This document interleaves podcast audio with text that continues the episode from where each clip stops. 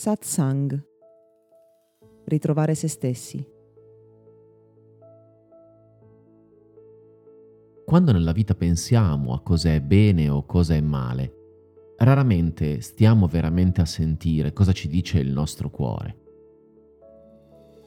In tante situazioni quello che accade è che abbiamo già preventivamente associato a una certa idea, a una certa azione, a una certa persona, a una certa situazione che dobbiamo affrontare una sensazione positiva o negativa. Magari lo abbiamo fatto perché così ci hanno insegnato i nostri genitori,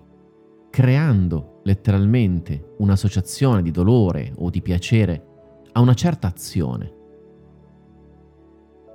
Pensa che la stessa identica cosa accade anche quando mangiamo e ci permette di riconoscere quando un cibo ci piace oppure no. A volte capita di fare un piccolo esperimento, cioè di assaggiare un cibo ad occhi chiusi e di rendersi conto che il sapore non è così buono. Per esempio può succedere con le patatine fritte o con la carne. Ma poiché abbiamo associato emotivamente piacere o dolore a quel cibo, a quello come a qualunque altro che ti piaccia o non ti piaccia, quello che accade è che anche se il sapore non è realmente buono, noi sentiamo il piacere associato a quel cibo e lo consumiamo, o altresì il dolore rispetto all'idea di consumarlo e quindi lo evitiamo. Insomma, molto spesso non riusciamo neanche veramente a sapere se una cosa ci piace o non ci piace, o più generalmente in tutte le decisioni della vita, se una certa strada rappresenta il bene o il male. C'è chi ritiene che un bambino debba essere abituato a distinguere, che gli si debba insegnare ciò che vada segnato all'interno, perché sappia che cosa è bene e che cosa non lo è. Ma ci sono anche paradigmi educativi che permettono proprio a un bambino di riconoscere in quella naturale etica e morale che ha all'interno che cosa sia bene al di là del condizionamento. E questi paradigmi ci insegnano che ognuno di noi è già in grado, sentendo nel suo cuore cosa prova, di riconoscere che cosa sia meglio fare o evitare.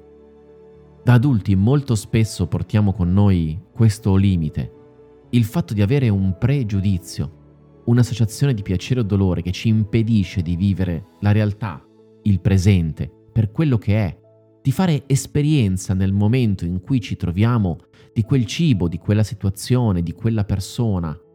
scevri da pregiudizi, scevri da quel condizionamento, da quell'associazione di piacere o dolore che ci ha precedentemente insegnato cosa è meglio fare e cosa evitare. Questa è una delle ragioni per cui la meditazione, la mindfulness, il lavoro interiore di consapevolezza riapre il cuore ci permette all'inizio di superare il limite, l'ostacolo di quello che sentiamo in maniera condizionata, per andare a cercare una risposta che è veramente, che sia veramente la nostra risposta, quella che il nostro cuore ci indica come una strada che anche contro qualunque esperienza precedente, persino contro qualunque logica o razionalità, a volte è semplicemente la strada che dobbiamo avere il coraggio di percorrere. Questo podcast è offerto da Accademia di Meditazione e Sviluppo Personale Gotham www.accademiadimeditazione.it